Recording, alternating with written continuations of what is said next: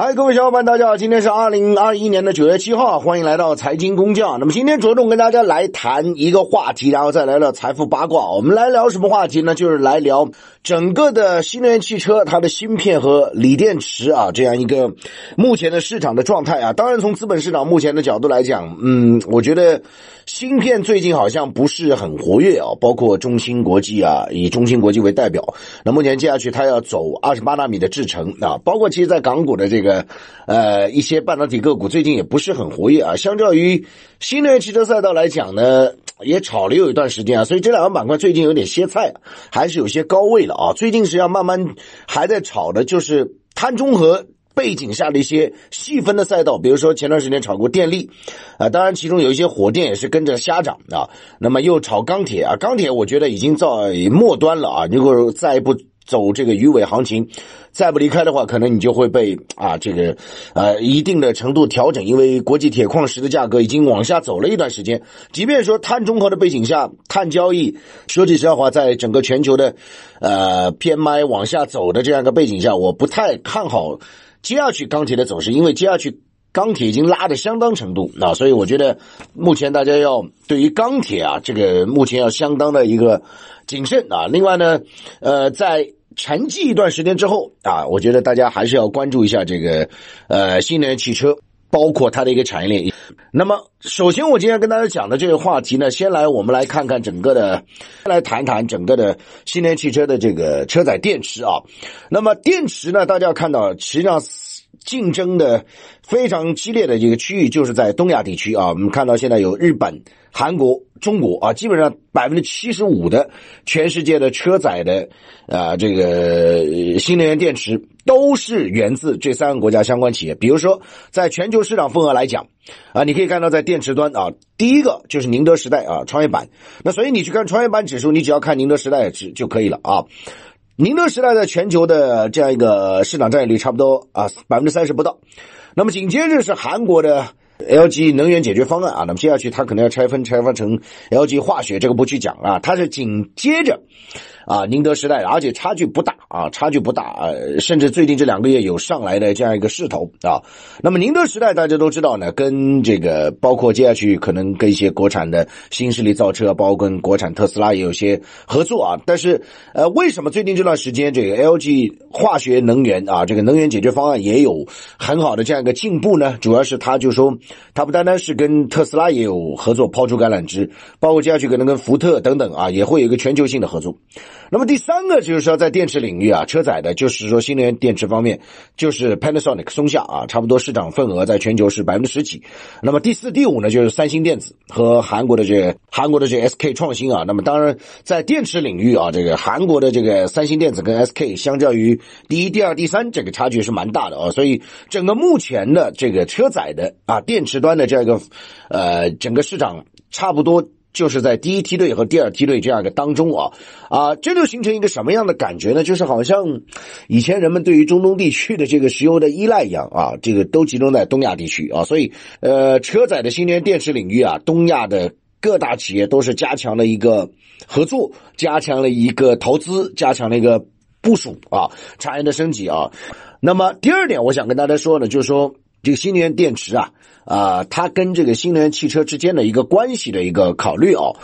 一些车企它实际上在不断的创新进步啊，这一点大家必须要予以肯定啊。这个我们拿近的来讲，你像上汽啊，最新的这个全球的第一款的五 G 汽车 Marvel R 接下去要在欧洲的是进行一个售卖啊啊，虽然说现在芯片很紧缺，但是不管怎么样，它先打造出这个理念嘛，对不对？而且据我了解，它的这个续航里程啊是五百多公里啊，而且上汽有最新的 R 汽车续航里程六百多公里啊，我只是举个例子。那接下去你看，像长城的它的这个 SUV 品牌啊，WEY 啊，也是要走向全球啊，包括说其他的吉利啊，你就可以看到它实际上，呃，在创新方面，在续航里程方面，在动力方面，在设计方面，我觉得慢慢追上来啊，非常好啊！大家不要觉得好像新能源汽车啊，一定要看特斯拉啊，不是那么回事啊，不是那么回事呃，我觉得最大的一个看点就在于国产汽车的性价比一定要进一步提升啊，把价格再打下来一点啊，尤其是像一些新势力汽车啊，这个蔚来啊、小鹏啊、理想啊，这个价格我觉得还是太高啊。当然，李斌最近已经松口了，要降价，降价，我觉得这是个必然趋势。所以我讲就是说，在这样一个投资的当下，你去看整个新能源电动汽车跟电池之间的关系啊，我觉得第一个啊，你要主看啊，电池的巨头它主要的供应的。啊，新能源汽车的标的有哪些变化？啊，成本是不是有些下降，从而进一步的可以让汽车的成本能够有进一步的压缩？啊，我觉得这是非常重要。比如说最近 SK 方面，韩国的就跟这个小鹏签署了相关电池的啊供应的合同啊，我就去举个例子，国产的汽车跟。电池合作商之间的关系，成本是否有下降，而且创新是否有提升？我觉得这是一个非常重要的一个看点啊。那很多人会讲，其实最近你像广汽啊、上汽啊、北汽啊，我说句实在话啊，北汽因为在港股马上接下来要回归了，上汽的话最近股价也没什么动啊，很多人也一直讲啊，这个广汽呢也就这样，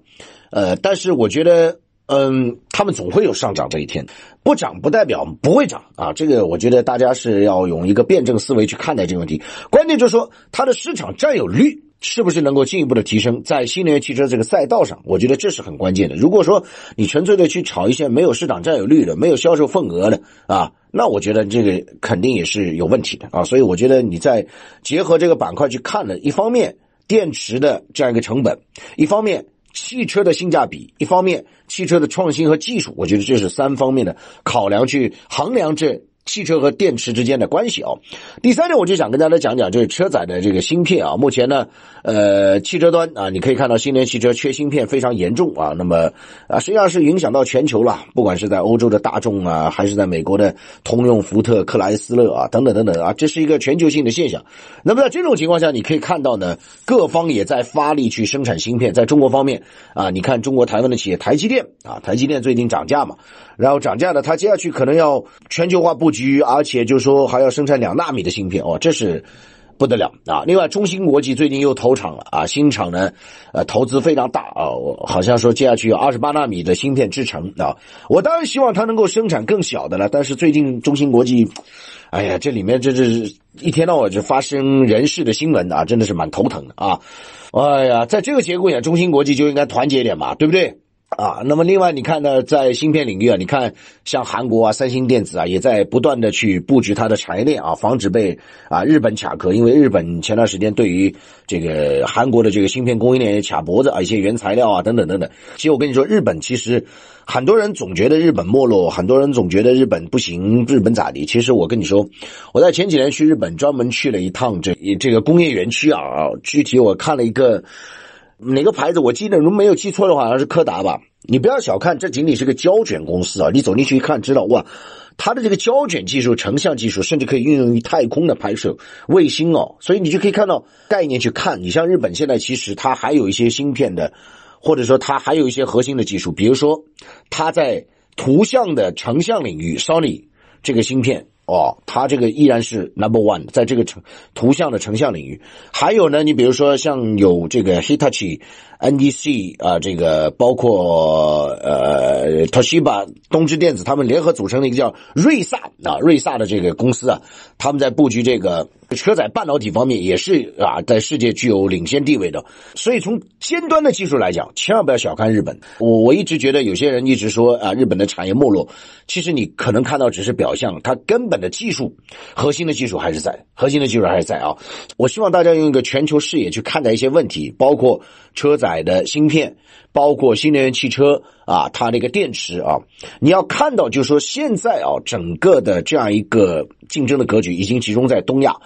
中日韩三国这个格局非常清楚，当然你会说，哎呀，没有美国什么事美国当然不会等闲视之啊。这所以呢，接下去的这样一个产业链之间的观察，你在做这领域的投资的时候，一定要密切关注这相关领域的啊这样一些动作。所以这也是我们财经工匠的这个初衷啊。为什么要一直跟大家用全球的视野去讲这些东西呢？就是在新能源汽车不断的呃更迭换代，在碳中和的背景下，你要去观察这个赛道的黑马，这背后的思考逻辑有哪些？不单单是涉及到车载芯片，不单单涉及到新能源电池，更为重要是彼此之间的关系、产业链的关系，包括它接下去的一步动作。我觉得这是非常重要。去柴油化、去汽油化，这是一个大方向啊。所以接下去每年大量的新能源汽车，这是一个不争的事实啊，这是一个大量的需求。那么在这个赛道上，怎么样去找合理的估值、优秀的技术创新？啊，成本较低的新能源电池的应用，啊，以及强大的供应链，我觉得这是去看这个赛道黑马的一个非常重要的一个要素啊。好吧，今天就聊这么多。财经工匠在上海，祝大家恭喜发财。